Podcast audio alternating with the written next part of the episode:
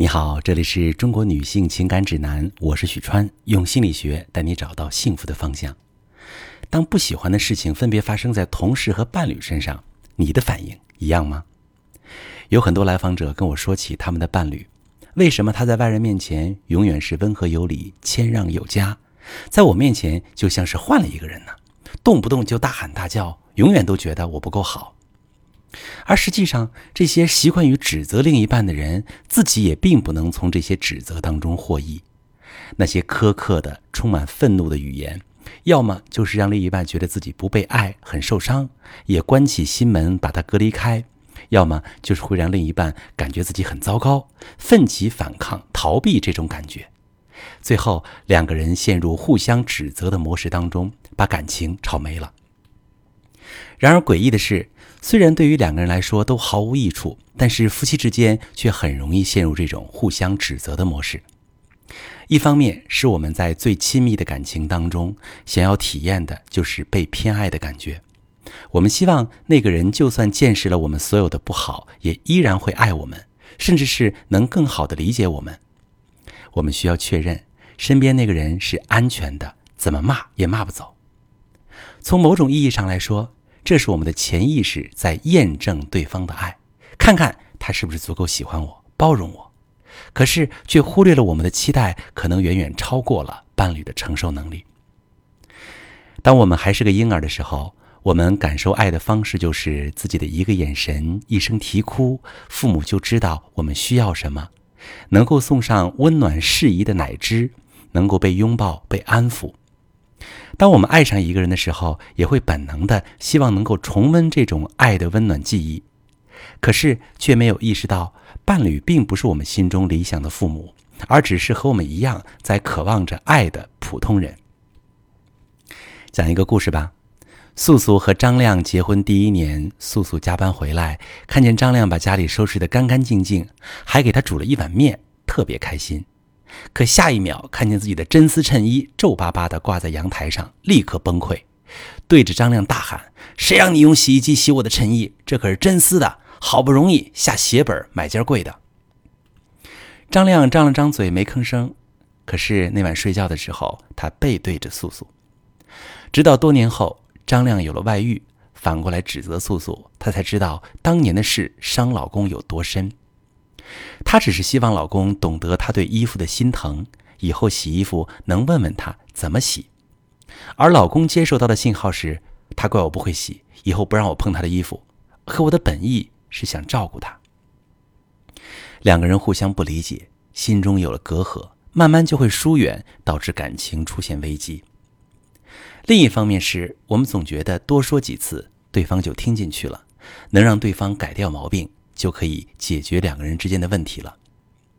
人有一种本能，就是我不想承认我不够好，害怕体验这种感受。尤其是从小被父母严格要求、不被接纳错误的孩子，长大后自我要求也会比较严格，不能接纳自己犯错。一旦夫妻之间出现问题，会本能的把责任推到对方身上。可是我们却恰恰忽略了。其实我们也是在把那种不好的感受、自己不想体验到的部分推给了对方。这时，我们的伴侣会本能的想要回击来保护自己，根本听不进去你在说什么。于是，两个人就陷入互相指责的死循环当中，谁都想要对方改变，谁也不愿意改变。两个人体验都很差，问题却根本没有解决。比如，夫妻一起带孩子时。孩子突然摔一跤，哭起来，老公可能会立刻说：“带孩子你看什么手机？”老婆也会还击：“你不也是这么看孩子的吗？孩子我天天带，你看一次还不上心，哪有你这样当爸爸的？”那这时的当务之急，本来应该是赶紧安抚孩子，结果呢，你们两个人的争吵给孩子带来更多的伤害。所以说，想知道你们的婚姻能不能走到终点？看看你们的互动模式是互相指责还是赞扬，就知道了。彼此指责的夫妻，心始终是对立的，隔阂越来越深，感情就会越来越冷；而夫妻之间的赞扬，则会让对方感受到你的认可、欣赏，是任何人都无法抗拒的，能让伴侣始终怀着感恩之心，积极的看待对方。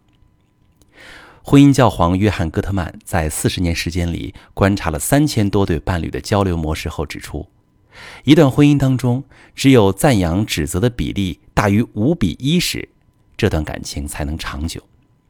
亲爱的朋友们，当你下次想要指责伴侣时，不妨提醒自己：你每责备伴侣一次，就要补上五倍的赞美，才能修复你对他的伤害。